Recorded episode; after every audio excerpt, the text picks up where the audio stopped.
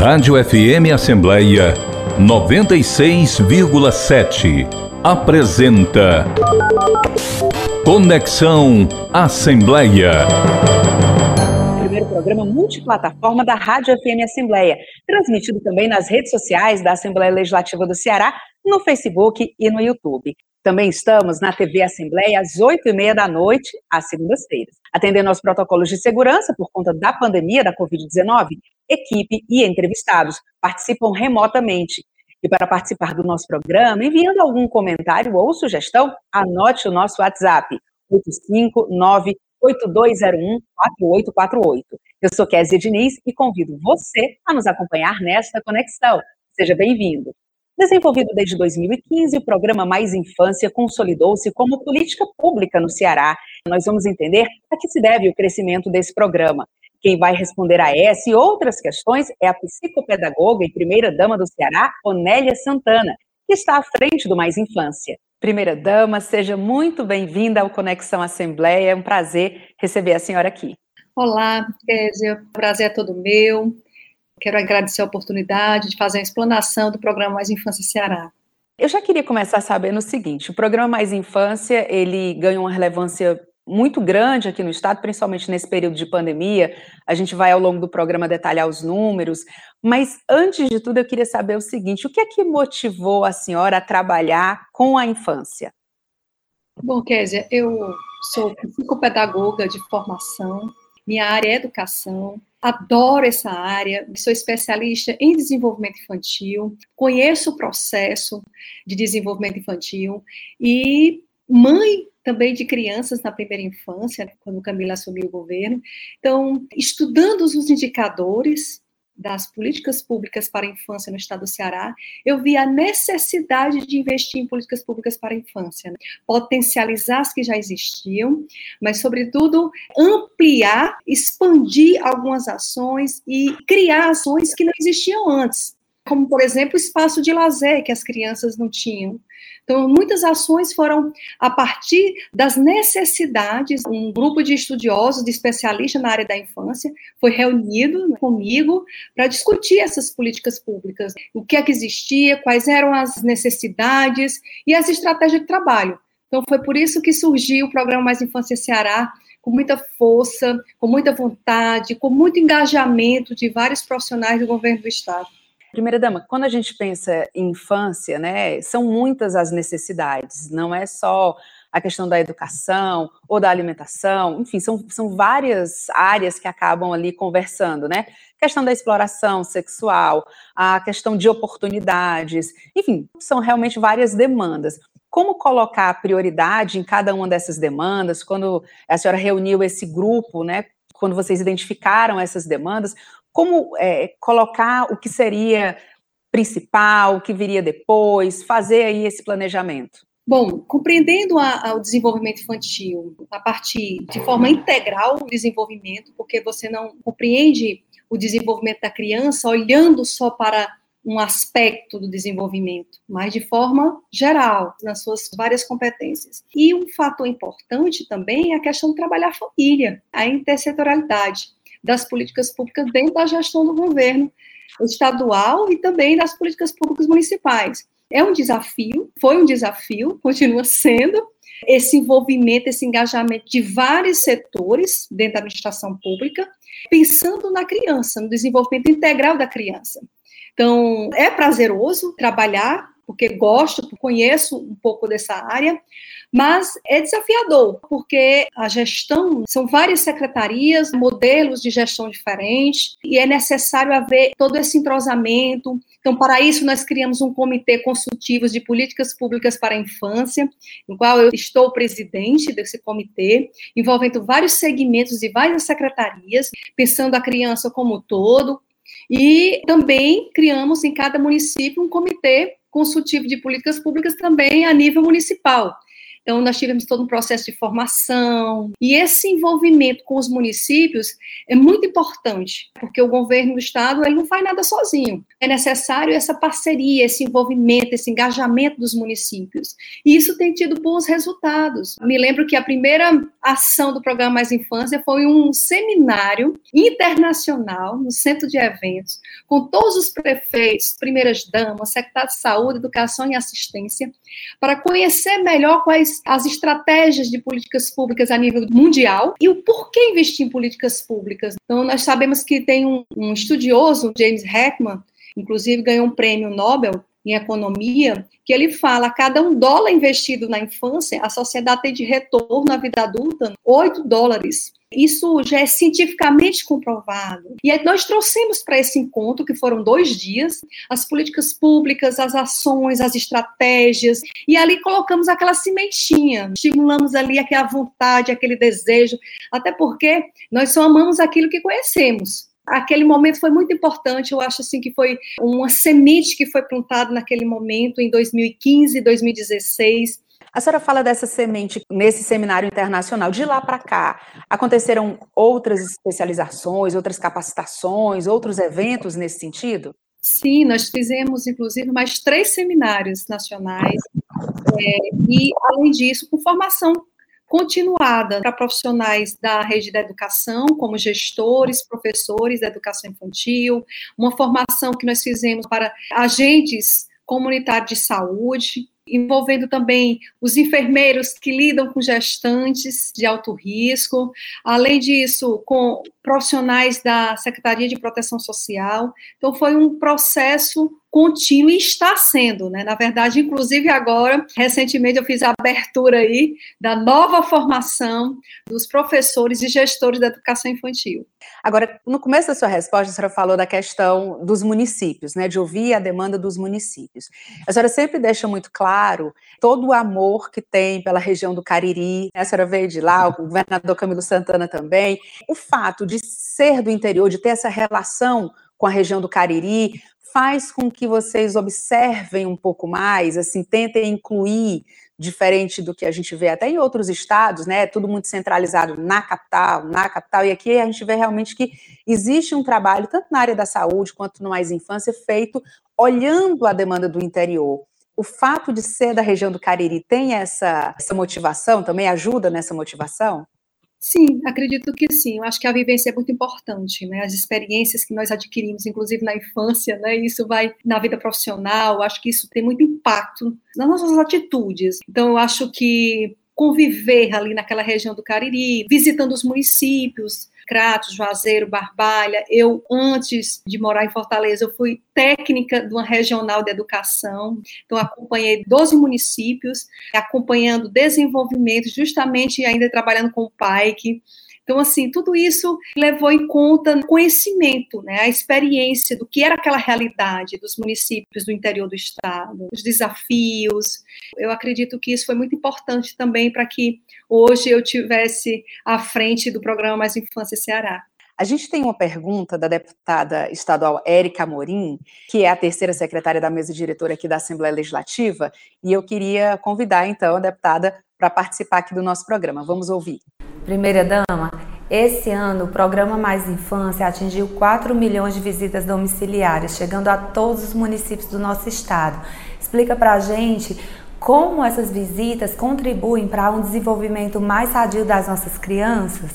Bom, é uma pergunta importante. Né? Nós sabemos que é necessário cuidar da criança a partir da família, o espaço de convivência, a sua rede de apoio, essa criança, esse cuidador, é o pai, é o avô, é a tia, é a mãe. Então, assim, esses profissionais estão preparados, conhecem o que é o desenvolvimento infantil, realmente há uma garantia de direitos dessa, dessa criança, e levar para eles a importância da afetividade, a, a importância do olhar no olho da criança, a importância do brincar, nós temos uma cultura aí muito forte, enraizada no Nordeste e no Brasil do machismo. E a violência muitas vezes é presente na sua família. E a gente precisa acabar com isso. E é necessário ir lá na raiz do problema. Então, se o pai presenciou um tipo de violência, a mãe presenciou a violência durante a infância. Então, ele vai levar a achar natural aquele convívio e vai passar para o filho, em seguida, em outras gerações. Então, a gente precisa levar para essas famílias a compreensão do que é desenvolvimento infantil. Quais são os danos que essa criança vai ter na vida adulta se ela presenciar qualquer tipo de violência. Primeira dama, a gente está falando de mais infância, de, enfim, todos os cuidados que estão sendo adotados, mas surge na cabeça de muita gente que não acompanha o mais infância tão de perto, mas está interessado em saber um pouco mais. Como é que as pessoas fazem para participar? Quem tem acesso, quem tem direito, é, se é feito um cadastro, se são as prefeituras, se é o governo do estado, como é que funciona? Vamos partir do princípio, quem tiver interesse, como é que pode ter acesso? O Programa Mais Infância é um programa guarda-chuva, que envolve várias ações em várias secretarias. E isso, claro, em parceria com os municípios cearenses. Então, muitas ações acontecem nos municípios. As ações, por exemplo, do Centro da Educação Infantil, que é um dos pilares do programa Mais Infância. Esses centros, o governador deu ordem de serviço a 168 centros de educação infantil. Recentemente, ele deu mais ordem de serviço a 17. A meta dele é, no final da gestão, ele entregar 200 centros de educação infantil no nosso estado. Mesmo durante a pandemia, ele continua esses trabalhos da construção desses centros, a formação de profissionais. Agora, recentemente, o governador investiu 6 milhões em material estruturado de zero a cinco anos. O estado do Ceará, aliás, a nível de Brasil, não tinha tanta essa preocupação de levar toda essa didática em sala de aula, com todo esse planejamento. E então, o estado do Ceará, ele construiu, a partir de com especialistas aqui cearenses, um material estruturado de zero a seis meses, seis meses a um ano, de um ano a dois, e está tendo essa formação dos profissionais dos professores e do gestor da educação infantil. Ao retomar as aulas pós-pandemia, estarão preparados né, o espaço físico, assim como todo o material estruturado, a didática é, bem planejada, juntamente com a formação dos profissionais. São ações importantes para o desenvolvimento dessas crianças. Nós temos também as ações dentro da Secretaria de Proteção Social, que são os espaços públicos, né, que são as praças mais infâncias, as brinquedopraças. Tivemos o prazer de entregar 117 brinquedopraças, 22 praças mais infância. O que é, que é isso? A praça mais infância é aquela maior, com pista de skate, quadra de futebol, espiribol, academia de ginástica, playground. Brinquedo Praça é a praça que já existe no município, é feita uma reforma e o Estado implanta apenas a Brinquedo Praça com 10 brinquedos, iniciamos com 8, agora 10 brinquedos, brinquedos inclusive, inclusivos para crianças com deficiência física, com piso emborrachado, gradil de proteção. Esses também, além de entregarmos 117, o governador mandou licitar agora mais 250 brinquedopraças, que também a demanda foi muito grande dos prefeitos. Para você ter uma ideia, nós temos 400 solicitações.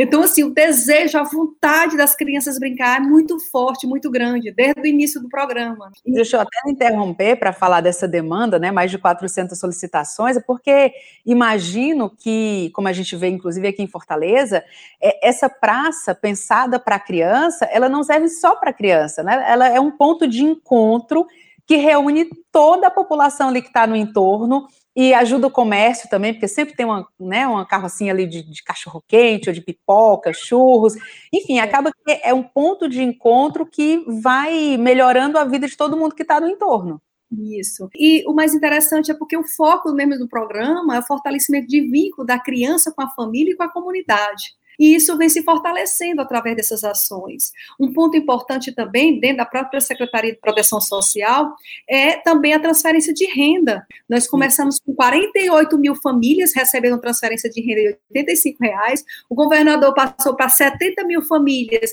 e recebendo 100 reais, e agora já deixou a meta para até julho 150 mil famílias né, sendo beneficiadas. É o maior programa de transferência de renda do estado do Ceará, já visto na história do Ceará. Transferência de renda e todo feito com muito estudo, com muito critério, focando nas famílias de extrema vulnerabilidade, com renda per capita até 89 reais, e que tem crianças na primeira infância. Então, tem todo um estudo, o IPES foi muito importante, né? o Instituto de Pesquisa do Estado do Ceará foi muito importante nessa construção desse ranqueamento, junto com a SPS. De fato, que nós temos ações também de formação de profissionais dentro da proteção social. Então, são ações importantes para o desenvolvimento infantil. Nós temos dentro da saúde também, com formação de profissionais, é, fazendo a estratificação de gestantes de alto risco, para que a gente possa diminuir a mortalidade infantil e a mortalidade materna. E esse indicador foi importante, que tem reduzido. Nós temos também uma ação importante, que é o Mais Nutrição, que foi bem interessante a construção da fábrica do Mais Nutrição dentro da SEASA. É uma fábrica onde ele recebe os alimentos ali dos permissionários e transforma em polpa de frutas e também em mix de sopa, né, mix de alimentos riquíssimos em nutrientes, né, importantes para o desenvolvimento infantil. Então, nós temos uma equipe de técnicos, com nutricionistas, de fato que nós já entregamos 824 toneladas de alimentos foi feito o lançamento do edital, essa parceria com as ONGs, que fazem um trabalho super importante aqui em Fortaleza, Calcaia e Maracanaú. Então, 89 entidades recebem esses alimentos. No início, o projeto foi pensado para que esses alimentos fossem entregues para as instituições e as instituições que fazem aquele trabalho artístico, cultural, com essas crianças nas ONGs, eles teriam oportunidade de alimentação. Agora, durante a pandemia, ficou recebendo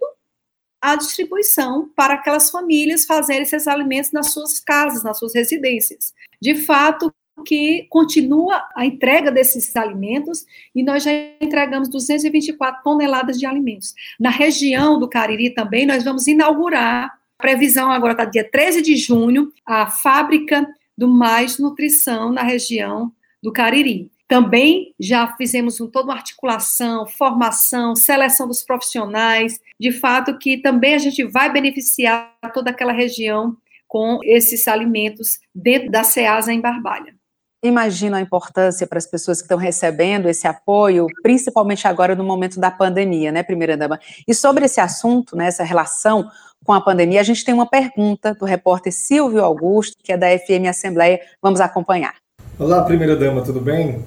Primeira dama, na sua avaliação, qual o impacto do cartão Mais Infância neste momento de pandemia? Olha, veja bem, num momento tão desafiador, né, com essa crise econômica, desemprego, e isso afeta as crianças. As crianças no momento não estão nas escolas. Realmente essas crianças precisam se alimentar bem. Então chegou, não é, em boa hora, digamos assim, num momento bem crítico que nós estamos vivendo. Nós sabemos que os indicadores de desnutrição têm aumentado no nosso Brasil, no Nordeste, e a gente tem feito uma força-tarefa, o governo do estado tem feito uma força-tarefa para evitar essa questão da desnutrição no estado do Ceará, levando vários programas, entre eles o cartão Mais Infância, que o objetivo do cartão Mais Infância é também alimentação não só o cartão Mais Infância, mas também o Mais Nutrição, é focado no, nos alimentos. Então, assim, compreendemos que de grande importância o espaço de lazer, as escolas e os professores capacitados e uma boa alimentação. Então, acredito que esse impacto do cartão Mais Infância tem sido importante. Inclusive, foi feita uma pesquisa recentemente pela equipe de economistas da Universidade Federal do Ceará, falando do impacto desse recurso para essas famílias que estão na extrema vulnerabilidade. Primeira dama, eu sei que a senhora é extremamente reservada, né? Tanto é que o governador Camilo Santana já está aí no seu segundo mandato e a gente pouco viu é, entrevistas mais longas, né? Entrevistas de uma hora, como a senhora está concedendo aqui para a gente. Mas eu tenho que perguntar, porque a senhora está vivendo uma experiência que mulheres no mundo inteiro quando anunciaram suas gravidezes, enfim, né, que, que estavam grávidas, é, passaram por aquele momento de, meu Deus, e agora? Em meio a uma pandemia, estou grávida? Como assim, né? O que é que vai acontecer? E a senhora está passando por isso nesse momento, né? Recentemente a gente soube da sua gravidez, o terceiro filho. Como é que foi receber essa notícia no meio dessa confusão que a gente está vivendo? Olha, filho é sempre bem-vindo, é sempre uma bênção na vida da gente. Então, assim, nós temos dois filhos, assim, estão super ansiosos, a expectativa é enorme, porque tem um, um trabalho, né, e metas para ser cumprida do programa Mais Infância. Isso, a minha gravidez não vai impedir de que eu continue o trabalho, na mesma, inclusive, na mesma velocidade que eu vinha antes, claro, me cuidando, fazendo os exames direitinho, mas também fazendo minhas reuniões, como aqui estou fazendo com você, Então, continuo com minhas agendas, mesmo de forma remota, com os meus estudos, que também eu estudo, né? Estou sempre fazendo cursos e mais cursos, e de fato que recebi essa notícia assim como uma bênção de Deus na nossa vida. Imagino, é sempre uma bênção, sem dúvida nenhuma. Até aproveito, em nome de Todec, para lhe dar os parabéns, né? É, mas queria entrar mais um pouquinho, porque todo mundo, né, aqui no Ceará, a gente convive com medidas, algumas de restrição, enfim, decretos que a gente vai atualizando semana após semana, é, a gente, em alguns momentos, precisou ficar mais isolado. E aí a minha pergunta é: como cearense mesmo, como é que foi para a senhora, para o próprio governador, esses momentos de pandemia? Como é que vocês mudaram a rotina de trabalho, a rotina, enfim, do dia a dia mesmo, de se deslocar até para a região do Cariri? Como é que vocês mudaram? Como é que vocês se adaptaram a esse momento? Olha, foi bem desafiador. Nós para todos nós, para a humanidade. E o brasileiro, o Brasil foi ainda muito mais crítico, né? Nós estamos vivendo várias crises, né? A crise sanitária, a crise econômica, e a gente vê também a falta de solidariedade do próximo, isso também nos comove, né? Isso também machuca, né? A gente vê isso e também nos faz mal, mas de fato que eu acho que a fé em Deus é muito importante, pé no chão. Nossos filhos, então, às vezes o caminho chegava em casa, papai, quando vai terminar esse decreto? Então, assim, eles, meu filho, meu desejo é que não tivesse esse decreto. Então, ele, tá ele, ele falava isso com o Pedro. Conversava dentro de casa, né, também. Então, assim, mas isso, dizer, foi bem importante, assim, mostrar essa relação. E de forma que hoje nossos filhos estão mais de um ano fora da escola, assim, estão na escola de forma remota, né? estão é, assistindo aulas de forma remota, mas eles compreendem que é a melhor forma, né? É tanto que hoje não há tanta cobrança.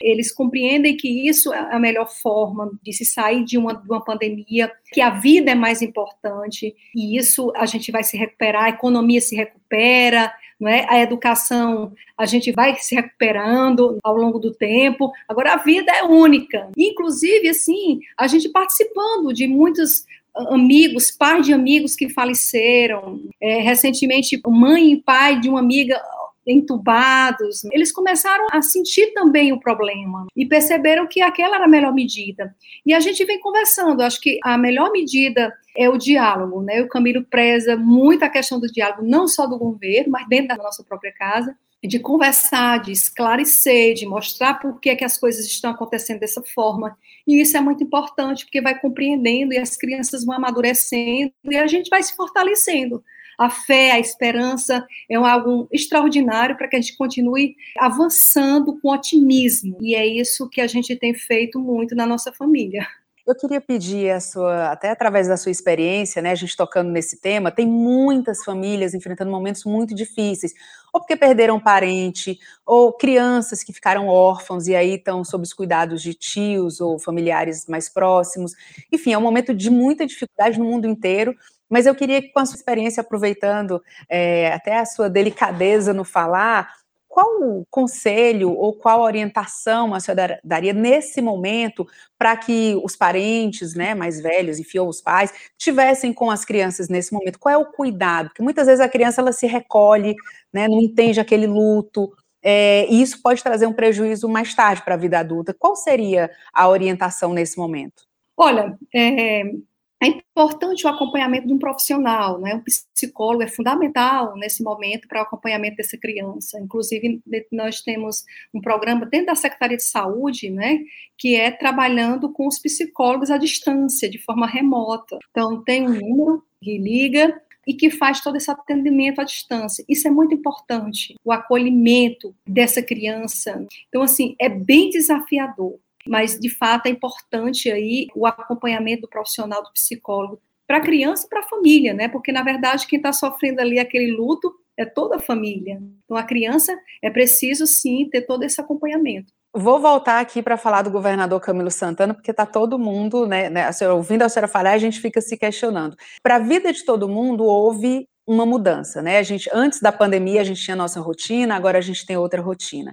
E aí eu imagino no primeiro mandato do governador Camilo Santana existia uma demanda, porque enfim, era o primeiro mandato, tinha que organizar ali, iniciar ações e em toda a experiência de dois mandatos, né, dos governadores que já passaram, um segundo mandato seria um mandato mais, mais tranquilo, né, de continuar avançando é, nos projetos que já tinham sido implementados, né, um outro desafio aqui e ali, mas aí no segundo mandato do governador Camilo Santana, em que, em tese, deveria ser um pouco mais tranquilo, até de repente com a presença dele mais em casa, é, vem a pandemia, nesse momento tão desafiador, com tanta coisa acontecendo ao mesmo tempo e a gente sem saber respostas. E aí, como é que ficou essa participação dele em casa, né? Mesmo trabalhando remotamente, ele tem trabalhado muito e a gente tem visto em cada live que ele faz de uma hora, enfim, reuniões que vão acontecendo e a gente agora nesse momento também podendo acompanhar o trabalho dele praticamente em tempo real. O que é que mudou do primeiro para o segundo mandato e aí com a pandemia? Olha, quer dizer, desde o primeiro mandato até hoje, ele sai de manhã, toma café em casa e sai e volta à noite. Então, assim, esse hábito dele de trabalhar o dia todo, de estar é, visitando as obras, de estar planejando, de estar fazendo as reuniões, mesmo de forma remota, no palácio, continua na mesma velocidade, digamos assim, de trabalho, de intensidade. Claro que agora a preocupação, a tensão, é muito maior, né? Porque lidar com vidas, não é ali é um risco ali. Então assim é muito mais forte porque às vezes mesmo chegando tarde em casa, ele está ali, mas ele não está tranquilo, né? Ele está ali preocupado com aqueles problemas que estão ali incomodando, de fato que ele tem se planejado bastante com a equipe da saúde, o doutor Caberto tem sido extraordinário na dedicação, né? toda a equipe técnica.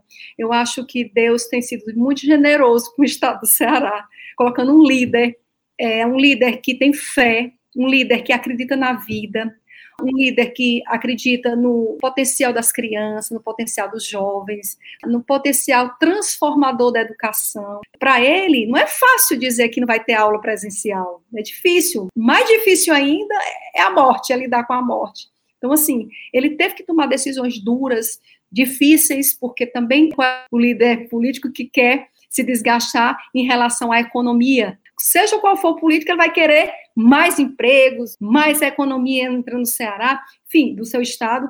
Mas foi um momento difícil, desafiador, mas muito lúcido, muito pé no chão, tomando decisões baseadas em evidências, em indicadores, sem hora para dormir. Tem dia que ele chegava aqui uma hora da manhã, e reuniões, e mais reuniões, e hospital tal, e hospital tal, e região tal. Então, aquele cuidado, né, aquela atenção com as políticas públicas. Então, assim, e tantos gestores bons também a nível do Estado. Então, é desafiador, continua sendo muito desafiador, e o ritmo de trabalho não parou, continuou mesmo, né? Muitas obras para ser entregue, muitas obras belíssimas, inclusive, assim que ficará na história do estado do Ceará, histórico aí nas regiões do nosso estado, né, porque tem muitas obras importantes a nível de região, né? Por exemplo, a Casa da Mulher Brasileira, nós temos três construindo já em fase final. Então, nós temos muitas, muitas obras para entregar. Ele fica super ansioso também, né? Ele quer que as coisas aconteçam numa velocidade maior, mas existe a burocracia, preciso vencer toda a burocracia. E, enfim, de fato que há uma determinação muito forte dele, de toda a equipe, sabe? e acredito que vamos vencer, estamos vencendo essa pandemia, mas de uma forma respeitando o próximo, principalmente respeitando a vida das pessoas. E isso é o que é mais importante. Estou ouvindo a senhora falar assim e falar com, com, tanta vontade, com tanto empenho nessas obras, nas ações, é, no programa feito também para o interior, e eu fiquei aqui com a dúvida que imagino que muita gente que está acompanhando a entrevista tenha pensado nisso também. A senhora pensa em se candidatar, em exercer algum cargo, enfim, é, uma candidatura mesmo para deputado para, sei lá, entrar na vida política, não só como primeira-dama, mas exercendo um cargo eletivo? Olha, Kézia, nesse momento eu não tenho pretensões políticas, eu quero trabalhar, eu quero deixar meu legado como primeira-dama do Estado, sabe? É muita gratidão que nós temos, eu, Camilo, nossos filhos, poder é, é, estar à frente e poder fazer, ter a oportunidade de fazer para as pessoas que mais precisam do nosso Estado. O programa Mais Infância é voltado para as pessoas que mais precisam, as crianças que estão em vulnerabilidade social, social. Então, assim, é muito gratificante, assim, poder fazer e agradecer a Deus poder estar aqui nesse momento. Então, assim, é gratidão e tudo que eu fizer eu acho que ainda vai ser pouco para o tamanho da gratidão que nós temos ao povo do Ceará de ter dado a oportunidade né, do Camilo estar governador por dois mandatos, né, com uma votação espetacular. É, no, primeiro, no primeiro ganhou o primeiro turno, no segundo mandato dele. Né, foi um reconhecimento importante. Recentemente, ele saiu uma pesquisa nacional colocando o Camilo como uma liderança assim com mais de 60% de ótimo, né? Então assim, Gente, é uma satisfação muito grande, ainda mais diante de uma crise que nós estamos vivendo, econômica e sanitária. A gente, a gratidão ao povo do Ceará, a gratidão a Deus, e, e tudo que fizermos, assim, toda a dedicação, todo o nosso trabalho, é realmente para satisfazer assim essa necessidade de que fato assim o Ceará precisa, né, de pessoas que entendam o problema, que conheçam lá a, o início do problema, a raiz do problema, e é isso. No momento eu não penso é, né, não ter cargo é, é, eletivo, não. É executar mesmo nossas ações, né, tem toda uma equipe do Programa Mais Infância, de fonoaudiólogo, de psicólogo, de psicopedagoga, em várias secretarias, né, muito engajados, e isso é muito importante, esse envolvimento, essa paixão, né? é muito legal. Agora, a senhora está falando da questão do, da avaliação do governador Camilo Santana, né? Tão bem avaliado, que foi eleito para um segundo mandato, e agora com números também de avaliação muito positivos. É, e o nome dele já foi citado várias vezes como um possível candidato à presidência da República, ou pelo menos uma composição ali para a presidência da República, para uma candidatura presidencial. Claro que com um convite desse, ele vai conversar com a senhora, ele vai, né, ali ver e tal, quer se mudar para o Planalto, quem sabe, vamos tentar. Enfim, alguma conversa vai surgir. E eu queria saber a sua opinião. A senhora toparia? Olha, ou pergunta difícil, viu? Muito difícil. Eu acho que o Camilo tem dado a contribuição dele como governador tão dedicado, tão tão esforçado, né? Então, eu não sei, eu acho que ele sofreria muito, sabe?